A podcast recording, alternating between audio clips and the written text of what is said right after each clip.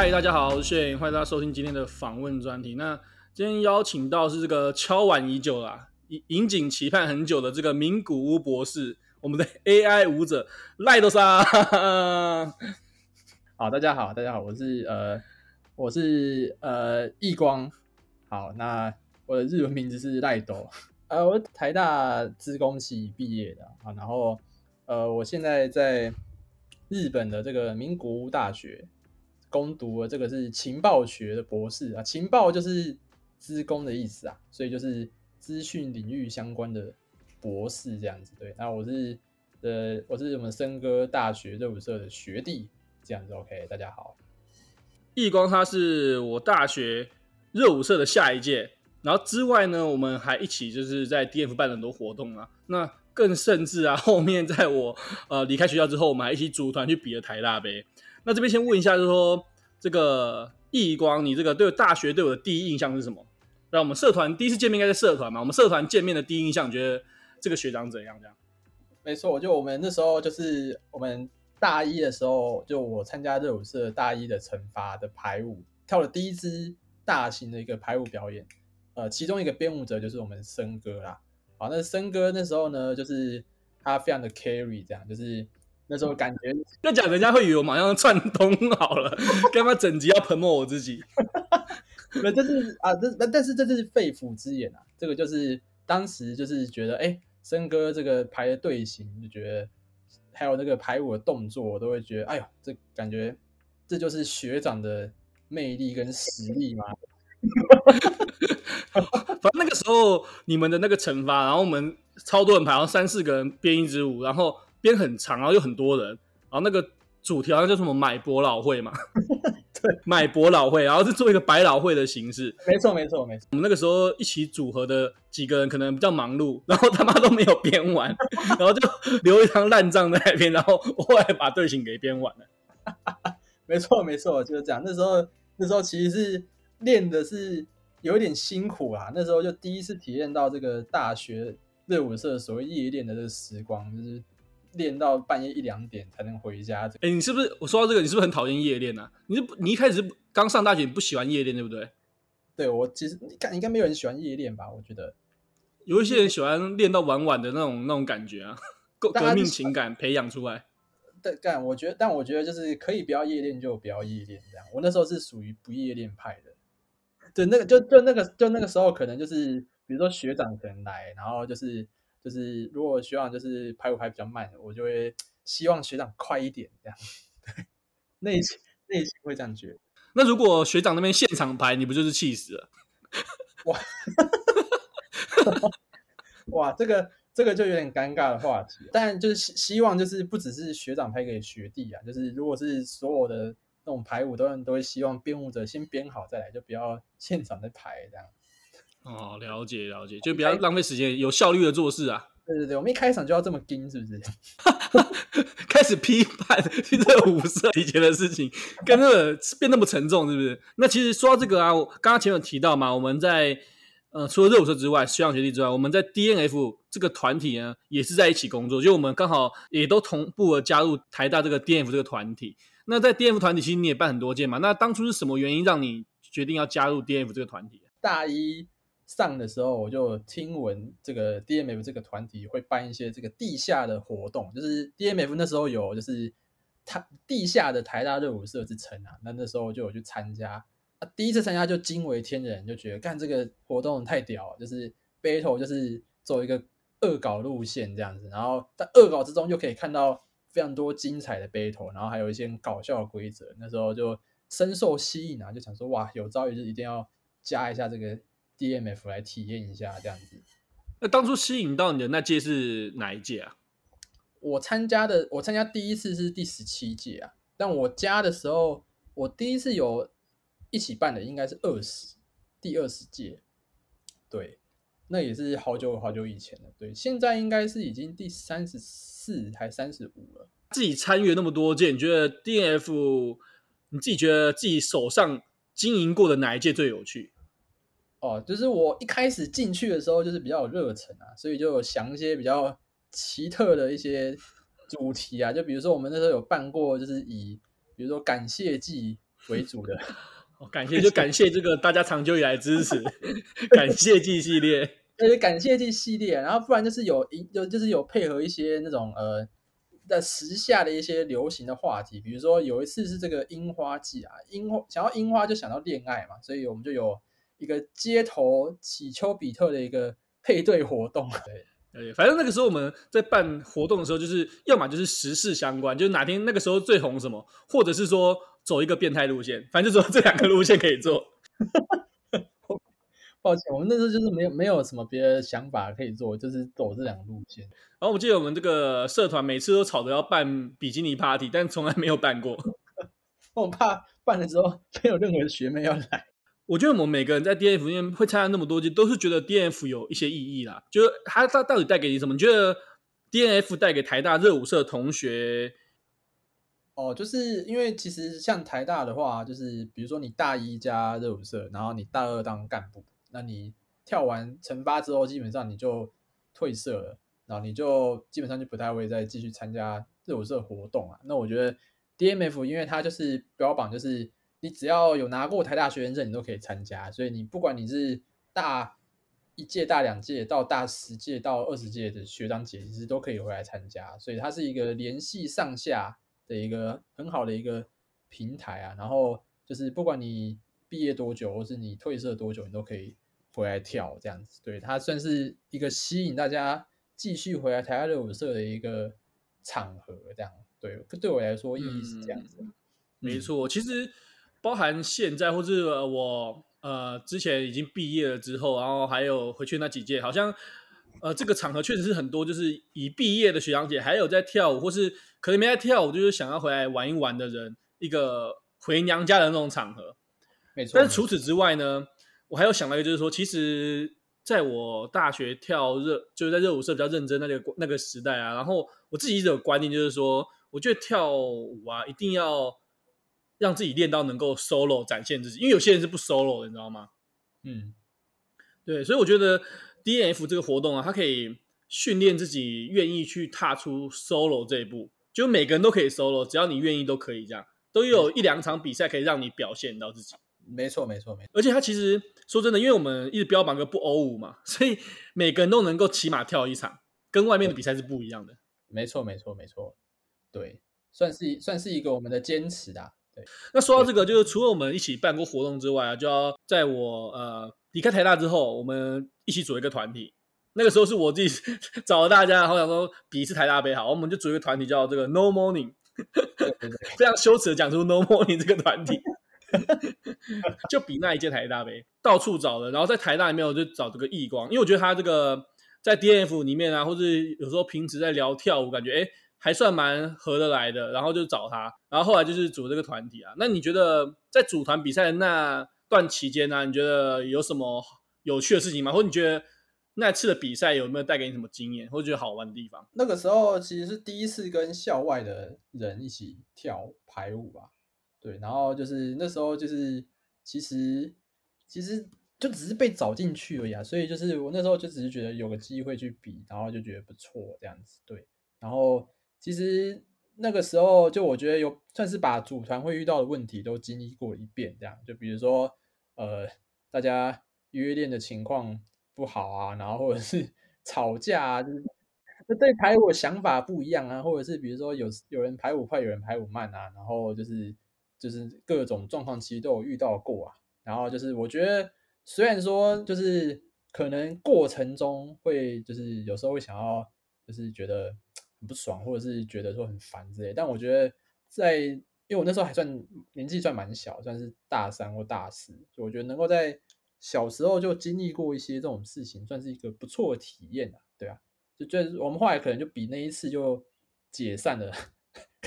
也不能说解散，就是就我们就比只比那一次而已，然后后来大家单飞不解散啊，就是单飞不解散，比完做个纪念就。社团还留着，但是没有继续比赛了。对对对，就当然我们都有继续联络啊。就是我觉得算是意外得到一群就是不错的朋友，就是大家没有想到不跳舞之后，居然也可以继续联络，一直到现在都有，这样算是一个蛮不错的体验啊。那其实那次我们去比赛，名次也没有到很差，我记得二十五还二十八，是不是？好像一半左右。看是二十七啊，二七是不是？没有没有讲对，完全没猜对。我之前就还有一个跟拉拉着他们聊到，其实我们那个时候我看那个分数啊，我还记得永远记得那个雪球老师给我们第八名，看我忘记了，真假的？超前面，真的超前面，干好，对，直接给我们晋级决赛。哇，那哇那真是，那那老师那天可能是打错数，看错组别，填错答案。对对对，因因为因为我我们那我们那个时候其实组团的时候是因为我们。我们打着一个标榜的一个 Soul 加 Locking 的一个组合，这样对。然后因为那个时候 Soul Dance 在台湾还没有那么多人的跳，所以我们那时候算是打了一个这样的招牌，然后到处去跟大家讲说：“哎，我们要比赛。”这样就那时候哪有有这样讲吗？我都没有讲。然后干虽然这样讲，但是我们那支排舞 Soul 到底有几个八？是不是四个八就没了？对不对？我也不知道哎，反正我排的有一段嘛，也是有是有些问题啊，就是说里面好像会把这个加进去的，那个时候也是我会把它加进去，对，就是硬加一段这样，然后可能我我觉得顶多可能就四个八吧，对，就是四个八的 Soul，然后就跟人家讲说是 Soul 加 Locking 的团体，哎，不是 没有，我觉得不能这样讲，就如果真的跳的很多 Soul Dance 的话，说不定这个五十二名。因为受控制在一个适当的一个比例，所以我们就有二。没错，没错，这个调过四四个八差不多 limit 了，再上去应该就是会让整个这个作品爆掉。对，因为因为我森哥这样讲算是很有道理，因为就是在我们那个团之后就没有再继续运作。但是呢，就我个人今年我有在另外组了一团去比台大杯这样啊，那团的比例就比较正常，就是真的是五十八受五十八。Locking 这样子啊，结果我们那我们那一支的最后排名是四十名哦，所以就 可见哦，你把 Soul Dance 的比例拉高之后，你的名次就往后掉，所以这个是算是合理。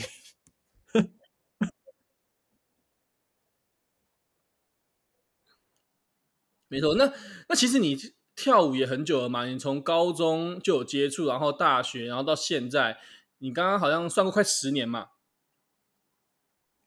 那你觉得，呃，跳那么久，跳舞对你的意义是什么？就是你其实已经接触这么久了，那现在这个活动、这个兴趣，对你的生活到底是什么意义？现在就是就是呢，就是其实我也没有厉害到可以当一个全职的老师或全职的舞者这样。然后，但是呢，就是我现在就有点卡在一个不上不下的地方，这样就是哎，感觉跳得不错，然后但是也没有到可以当老师。那我个人的想法就是说。那反正呢，我就是原本我自己有在做的事情，比如说我因为我还在念博士啊，所以就是在念书这样。那以后出社会可能就是工作，我希望就是我先把工作这块先顾好这样，然后跳舞这边呢，我就是看我可以，呃，我可以到哪里我就到哪里这样子。所以就是我不管到哪里，我都会觉得很开心这样。像比如说，因为我有在跟一些跳舞的老师，然后因为跟的够久，所以他们就会来找我去代课这样。那就算是带个一堂好了，就是可能一堂课呃没多少人，然后就代课费几百块这样，那我也觉得哎带的很开心，因为那是一个很不错的体验这样子。就是我现在就是跳到哪可以哎感觉可以代课，我会觉得哇这是一个很大的肯定这样子。所以我觉得他现在对我来说算是一个就是看挑战自己可以在跳舞这一块到底可以到什么高度这样，但是是一个没有压力的挑战啊，就是。我就算没有办法当全职导师，我没有办法比赛拿到 battle 冠军，我也觉得没差。反正就算我今天只有拿到八强好了，我也觉得哦，这样就很棒了。这样子对，所以他现在对我来说就是一个无压力的一个挑战项目的感觉。那那你有想过说，如果之后在比如说你念完博士班，然后你需要非常 focus 在你的工作的时候？你会怎么想要在未来的工作的时候还取得这个跳舞的平衡？哇，这个就可能就有点困难了，因为因为其实我觉得，我相信大家在当学生的时候，可能也都没有想说，哎，出社会之后就要放弃跳舞，但是可能就出了社会之后，不知不觉就身不由己，可能是体力不够，然后就没有办法去做这件事情。也有可能是比如说工作好了，你可能要到新竹或桃园工作，那你就没有办法一直来台北的。舞蹈教室，或是来台北跟大家练，所以就不知不觉就断了。这样，就我觉得工作之后可能就会很多不可抗力的因素。那我觉得 这个就只能够就是且战且走，就是看可以维持多久就维持多久这样子，对啊。了解了解，这身为过来人呐、啊，这你刚刚的想法是蛮正确的。就其实，呃，像我刚第一份工作，它的 loading 比较小的时候，那我还是就还有还有别的台大杯，然后还有很很努力在练舞。但是当我到第二份工作，其实其实那个时候 loading 就很大，就可能你要一直出差啊，然后你每天工时到十一点十二点。当你工作真的到达一个强度的时候，其实确实真的蛮难去同时兼顾跳舞这块啦。对啊，那但是像现在我又换了第三份工作，然后他的工作跟生活的比例比较平衡的，反而就会想说慢慢去找时间把它捡回来，再再去呃补练一下，再去看可不可以能够练回多少多少，把这个兴趣再把它捡回来这样。所以确实是要且战且走啊，真的是呃蛮中肯的，因为之后应该很多人如果还是学生出社会的那个阶段，都会遇到这个问题，就是说哎到底呃原本想要继续努力跳舞，但是我身不由己这样。应该大家都会遇到。找工作的时候，如果你很想要继续跳的话，其实你在找工作的时候，你就要先评估好这个工作的 loading 会不会大到让你无法去维持你的兴趣。没错，没错，对吧？这是一个考量点。好，那这边再进入下一题说，其实，在我们这个频道啊，每次都会问一下这个访问者的心动时刻。那现在进到我们这个心动环节，终于到这个重头戏了。我们那想知道这个赖斗上的这个 Love Love 的 Toki，Love Love Toki，这样讲应该没错吧？身为这个 N 三的 Love Love Toki，呃，这个。大学的时候，就是呃，我当上这个热舞社的这个教学，就是一个干部之后呢，那我们那时候就有一个呃，有一个 case 要编这样子，他他是资生堂来找我们做一个街头快闪的表演这样子，对，然后因为那时候就是会有蛮多像这种公司来找我们谈这种商演的，然后我们就会分头分下去给大家就是编这样子，对，那那那时候呢，就是我那时候就跟。呃，一个女，另外一个女教学就一起负责这样。那我们那时候因为都比较忙，所以我们就约一个很晚的时间，就是在呃学校附近一个公园啊，一个一个昏暗的小公园，就约个半夜十一点。总之就是呃，就是约公园，然后练，然后编舞这样子，对，然后就编到很晚，编到可能半夜两点多这样子，然后就编编舞，然后一边就聊天这样，然后渐渐就。聊出感觉来了，这样，然后就那一天之后就继续就就是聊天，一直聊，一直聊，一直聊，然后就聊了一个多月之后，然后就不知不觉就在一起了，这样，对，算是一个对一个平一个平淡的一个心动时刻。那你看到他跳舞的时候，觉得哎，这个人跳舞好美啊！就 在编舞的时候，他跳的时候会让你心动，心跳加速。这个这个这个，我觉得我觉得这是一个迷思，我觉得就是。就是大家会觉得，比如说有些人跳舞很强啊，然后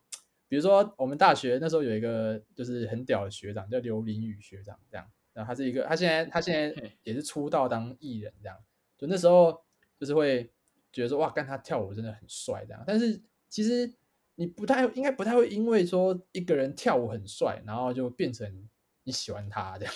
就我觉得。这两件事应该是没有关系的，但是大家不知道为什么就会有一个迷失，就觉得说哇，你跳舞很强，所以应该就很多女生喜欢你这样。就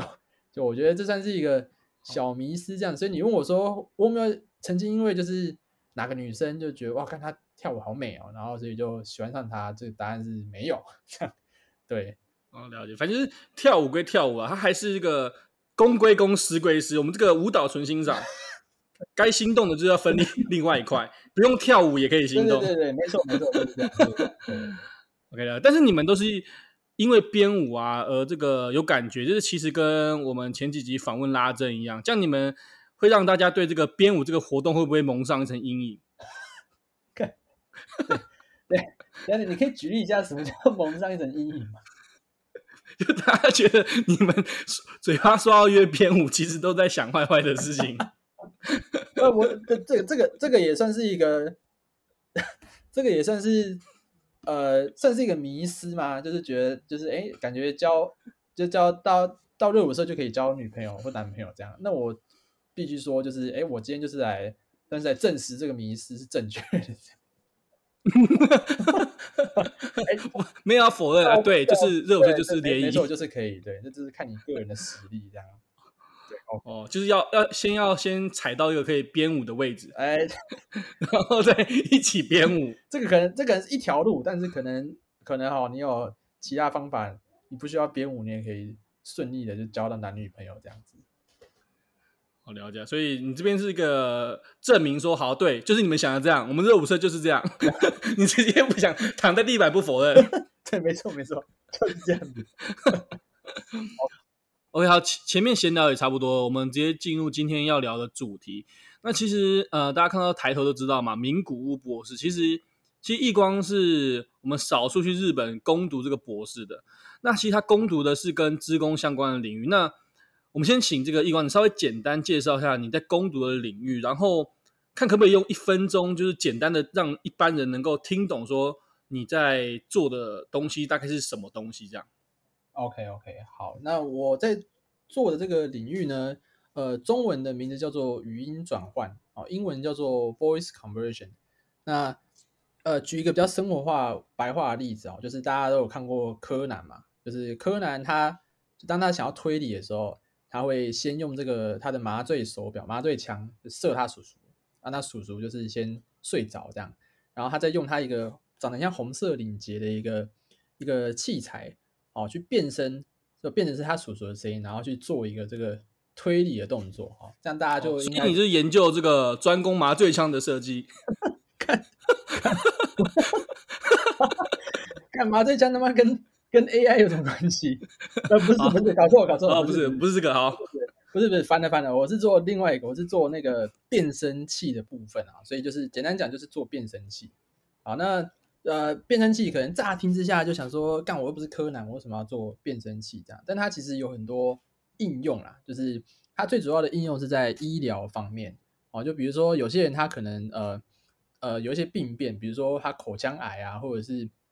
咽喉癌之类的，它的发声比较不正常一点，然后这时候呢，我们就可以用这个语音转换的技术，哦，去把不正常的声音转成正常的声音。因为其实不正常转正常也算是一种变声嘛，哦，所以就是只要是把一种声音转另外一种声音，都可以叫做语音转换。好，那除了医疗上应用呢，我还有一些比较听过比较有趣的应用是，比如说呃，有一些跨国公司它想要设这个客服专线，比如说它是一个美国公司，好了。那当美国人是晚上还在睡觉的时候呢，他通常就会找印度的人，或是东南亚的一些国家来帮他做这客服专线。当然，大家都知道，大家知道英文这种东西，如果是印度人来讲，就会就是对一般来说是很难听懂的，因为腔调实在太重了。所以就有人去研发说，我们怎么把这种有腔调的印度腔的英文，或是东南亚腔调英文，转成呃母语人士的英文哈，就是比较流利的、比较呃一般人比较听得懂的英文。好，所以这也是一种变声，哦，把腔把有腔调变成没有腔调，这也是一种变声。好，所以就是只要是可以把两种声音转来转去的，都可以算是语音转换啊。所以就是看你想到什么应用，你就可以来做，这样子。这样解释完就还蛮好懂的啊，反正就是把一个输入的音源转换成另外一种音源，就是你这个研究的一个大纲，这样这种感觉。对对大概就是这样子，没错没错，对对对。欸，那这边想再加问一下，因为其实你是在名古屋去攻读博士，那这边又想问一下，当初你申请这个日本留学的过程啊，大概是怎样？它的整个时程是怎样，才让你能够顺利申请到那边攻读博士班？OK OK，那所以首先就是我们要知道一件事，就是日本它的那个一个学年的开始，不是跟台湾还有比如说欧美一样，台湾跟欧美是。九月开始嘛，大部分。那日本呢比较不一样，它是四月开始哦，所以它是四月开始算一个新的学年。比如说，它四月到八月，它会是第一个学期，然后八月中开始之后，它会放一个半月的暑假，放到九月底，然后十月初开始是第二个学期，然后呢一路会到隔年的二月中结束，这样，然后二月中到三月底是他们的春假，这样子。对，所以他们就是。制度跟台湾比较不一样，所以我那个时候呢，我是呃，我是二零一八年六月的时候毕业，这样，然后我就开始去准备申请，然后呃，他的入学考就是就在我刚刚讲第二个学期的结束的时候，就大概是二月中的时候，我那时候就飞到呃名古屋去参加这个考试。那他的硕，我是先参加硕士的考试啊，那就是我是有笔试跟口试两关。然后上了之后呢，就是四月的时候就去日本开始念这样子。对，所以就是一般来讲，如果你要去日本申请的话，你要注意一下，就是它是四月开始一个新的学年。对，所以就是比如说你如果六月毕业的话，你可能就是一定要再隔可能半年多才可以开始念书这样子。但但但如果你要申请的话，就是要看各个学校它的自己的时程这样，但大概都是会落在就是新学年开始之前，就是二月多的那个时候，它会是一个入学考试，也就大概是这样子的。对，那其他部分其实就跟你去任何一个国家申请就一样，就是你要去看那个国家它的就是它的要求这样，只是就是像我知道美国硕士通常是不需要笔试的，你就是准备一堆资料，然后就就可以申请了这样，但日本就是。比较特别是它都会有简单的笔试，但那个其实没有很难，就是看你的科系。比如说像我那时候就是考个数学，考个什么几率啊，什么微积分这样，但很简单。然后就是那个考过没有什么问题，然后比呃，然后再就口试，他就问你一些基本的问题，然后基本上就可以上。其实难度我是觉得跟美国比起来没有很高啊，所以算是一个还算是。轻松的一个申请的过程，这样。哎，那这边想问一下，因为你刚刚提到说，呃，笔试完，然后是考一些数学，因为是理工科系职工嘛，然后是考一个数学跟微积分类的。那在面试的部分，呃，是用英文吗？还是说要用日文？那他问的题目大概会是哪些题目啊？我那个时候就是，呃，他其实不会太强求你啊，就是他看到你是一个外国人，他其实就会用英文来问你问题这样子。那他问的问题就是。呃，其实这比较尴尬一点，就是日本的这种理工科系啊，其实他们都是要写大学毕业论文哦。台湾大部分是不用的，但是日本大部分大学都要写这样，所以日本的入学考，他们大部分都会问你大学毕业论文的内容，这样就问你说在做什么，叫你简单介绍一下，然后看你的就是能力怎么样这样。那如果你是台湾人的话，这个部分可能就会。有点尴尬了，就你要嘛，就是你可能大学的时候，你就要先进去做个什么专题，然后先累积一点东西，让你在口试的时候可以讲。但如果你什么都没有的话，我就真的有点不知道 该怎么办这样。那我那个时候是因为我有去大学实验室做专题，所以我还有东西可以讲，这样对，所以就是这可能是要注意一个地方，就是你可能要准备一点东西。但这也只是理工科系啊，所以如果你是要去攻读那种人文科系的话，我就比较不确定是要怎么准备。所以反正，在语言的部分是比较不用担心啊，就是他们在外呃日本的大学的面试，他们是会愿意用英文面试，但是在这种理工科系的，最好是要有一点研究的内容，会比较好申请。这样，没错，没错，没错。对，你在台湾念过台湾大学，那你到日本念名古屋大学的时候，你觉得两边的？大学两边的校园的生活有什么差别吗？就是如果大家有兴趣，大家可以去查一下，就是日本大学的排行。日本有所谓的帝国大学，就是什么有九个帝国大学，有什么东大，然后什么京都大学、大阪大学，什么九州，然后名古屋也是其中一个啊。台大以前也是大家知道日治时期的九个大学之一 这样。好，严严格来说，台大也是帝大之一这样。然后。但如果你去查世界排名啊，比如像我们名古屋大学，世界排名大概是一百一，我记得啊，台大是大概 六十几，所以其实我是 去了一个，我去了一个排名更低的学校，这样对，所以其实我去的时候，我感觉大家的程度其实是比我在台大看到的人的程度还要低的。好，我举一个例子好了，就是就是我们日本人很喜欢考多益，然后他们入学的时候，他们会要你交多益的成绩这样，然后。像台大的有一个毕业标准是英文毕业标准，然后就是如果你没有修过英文的话，你可以去考多译，然后好像多译你只要好像七百三就可以毕业这样子。对，然后我那时候我去考日本入学考的时候，我也有去考多译，然后我考一个九百多，我忘记多少，九百多多少忘记。然后呢，我后来就进了日本实验室之后，我就跟我同学聊天了，然后我就趁机问说：“哎，啊你们多译都几分这样？”然后结果。那个就其中一个人就说哦，我五百九，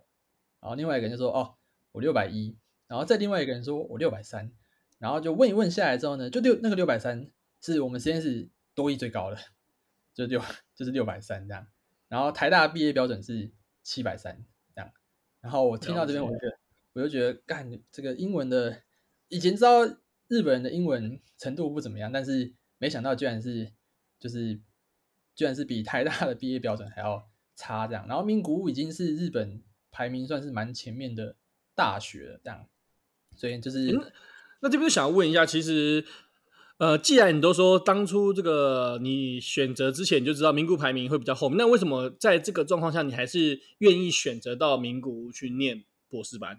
哦，就是呃，就是如果要念博士的话，就是有一句话大家会讲说，呃，你要选老师，不要选学校，这样就是呃，因为做研究是要看领域的，比较不是看名校这样，所以我那时候就是大学的时候做专题的时候，有在做的领域的。世界一个顶尖的一个研究者，一个教授，他就是在民国大学这样，所以我那时候就蛮早就有讲说我要去跟他这样子，对，就那时候就没有考虑排名的部分，然后再加上就是自己也蛮喜欢日本的，就是因为 Soul Dance 的发源国就是日本这样，所以那时候就想说，哦，干如果可以去念书，然后又可以去体验日本最原汁原味的 Soul Dance，那当然就是一举两得这样，所以那时候就选择去日本。对，撇除这个学术方面的一些差异啦，那如果在纯粹的校园生活嘞，校园生活那种日常的部分，有什么比较大的差别吗？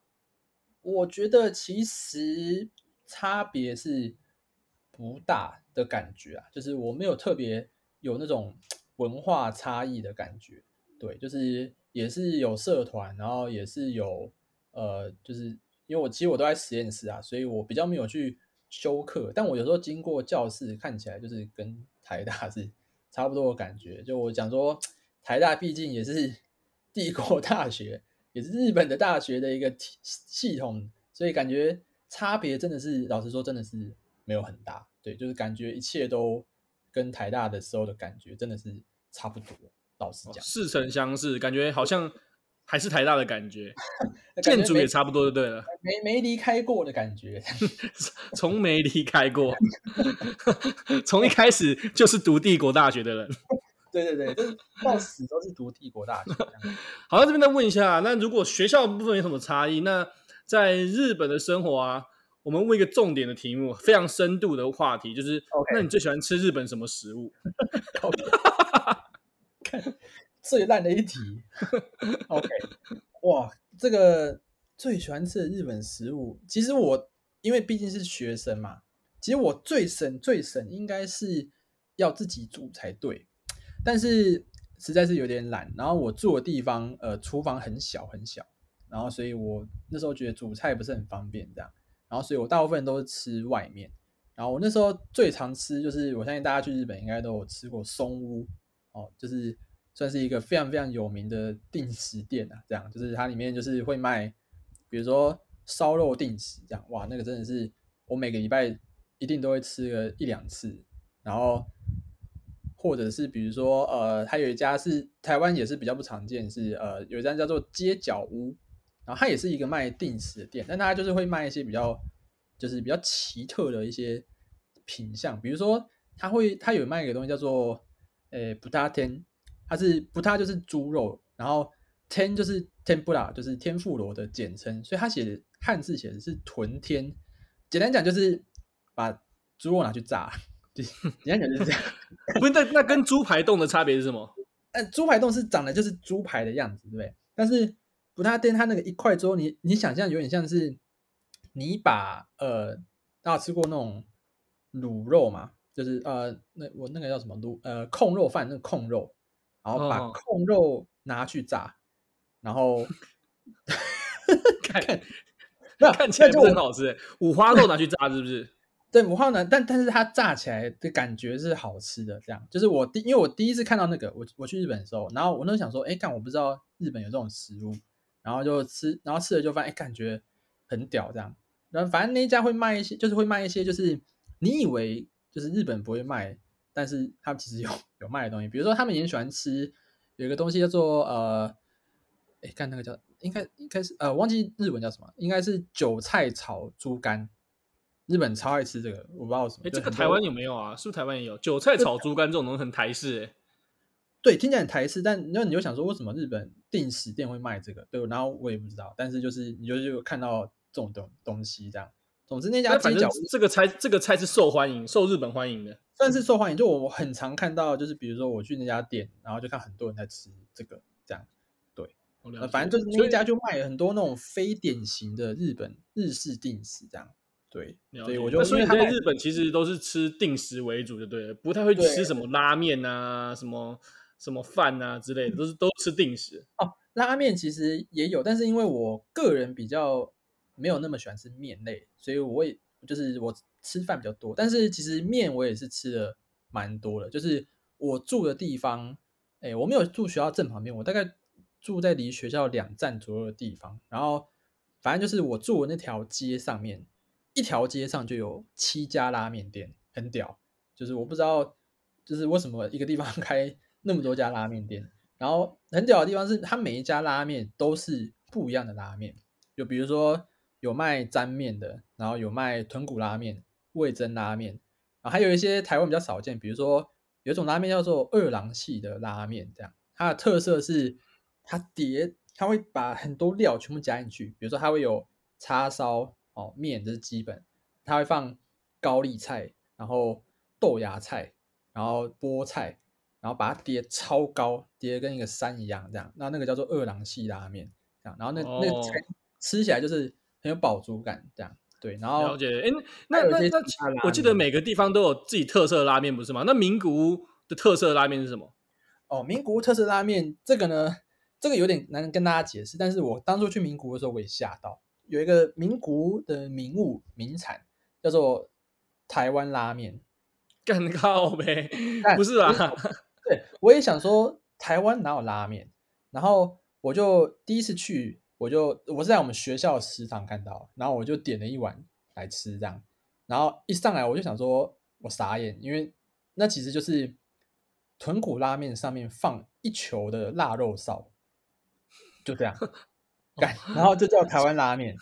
但我、哦、所以他们对台湾的小的那个概念就是一个腊肉烧这样，叫腊肉烧这样，对，然后我后来就有去稍微查了一下，为什么叫做这样就叫台湾拉面，就其实没有为什么，就是有一个商人。他就有一天，他就 把腊肉烧倒在那个拉面上面，然后他就跟大家说：“哎、欸，这是台湾拉面。”啊，我不知道是名古屋人特别笨还是怎样，大家就相信了。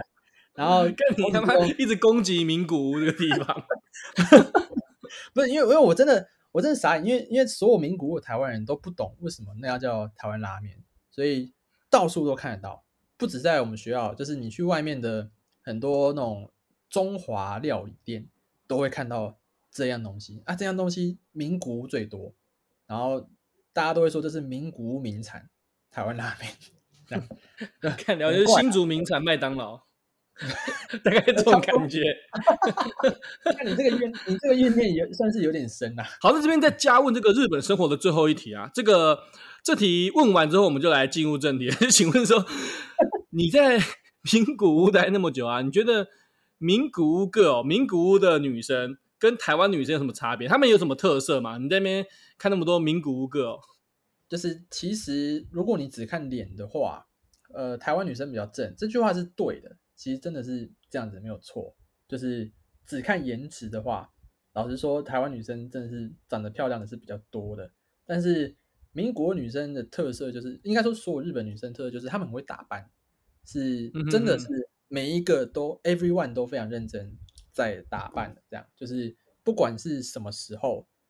比如说好，比如说我印象比较深刻的是，因为我有去参加那种呃名古屋的跳舞表演班，然后我们一起去练舞，我们就去教室练舞这样。那教室练舞完之后呢，就是练完之后大家满身大汗嘛，然后妹子就是会去换衣服这样，换衣服出来之后呢，他们每一个人都很认真在补妆，然后那时候是晚上十一点多，我想说干，你知道补给谁看？但是他们就是很认真要补妆，为什么？因为他们要去搭捷运、搭地铁，所以他们就是不管什么时候，他们都一定要是非常完美的给大家看，这样就是一定要保持一个基本的样子、基本的妆容啊，或者是穿一个基本的，就是有打扮过的样子，这样。所以在打扮上面，就是我觉得这是日本女生，就是感觉会可能有些人没有去过日本，会觉得啊、哦，日本女生都很漂亮。的感觉的一个印象的来源啊，因为他们都很认真在打扮这样。了解了，就是他们很坚持这个，呃，出去一定要是一个完美的样子，他们很坚持这样，然后会很比较用心在一个穿搭啊，或是一个妆容上面。没错，没错，没错。OK，好，那我们进入这个今天访问的最后一题了，就是说，呃，其实我相信我们这个频道啊，可能有些就是比我们年纪小的人会听，那可能有一些刚好是你的学弟妹，他不一定台大，可能他也是念资工系，请你跟学弟妹分享，或给后面的后辈分享一下。如果他现在在念资工系，那他在公博之前呢，他应该呃做哪些准备，或是他应该先怎么审视一下自己符合哪些条件，然后适不适合攻读博士班这样？哦，其实就最好是就先去做个研究试试看，这样就你是大学生，你一定就是可以去找专题来做做看，这样那个其实你做下去，你大概就知道自己会不会喜欢。做研究这件事情啊，对，像我是我自己是做研究之后，我就发现说，第一个是我做的比别人快，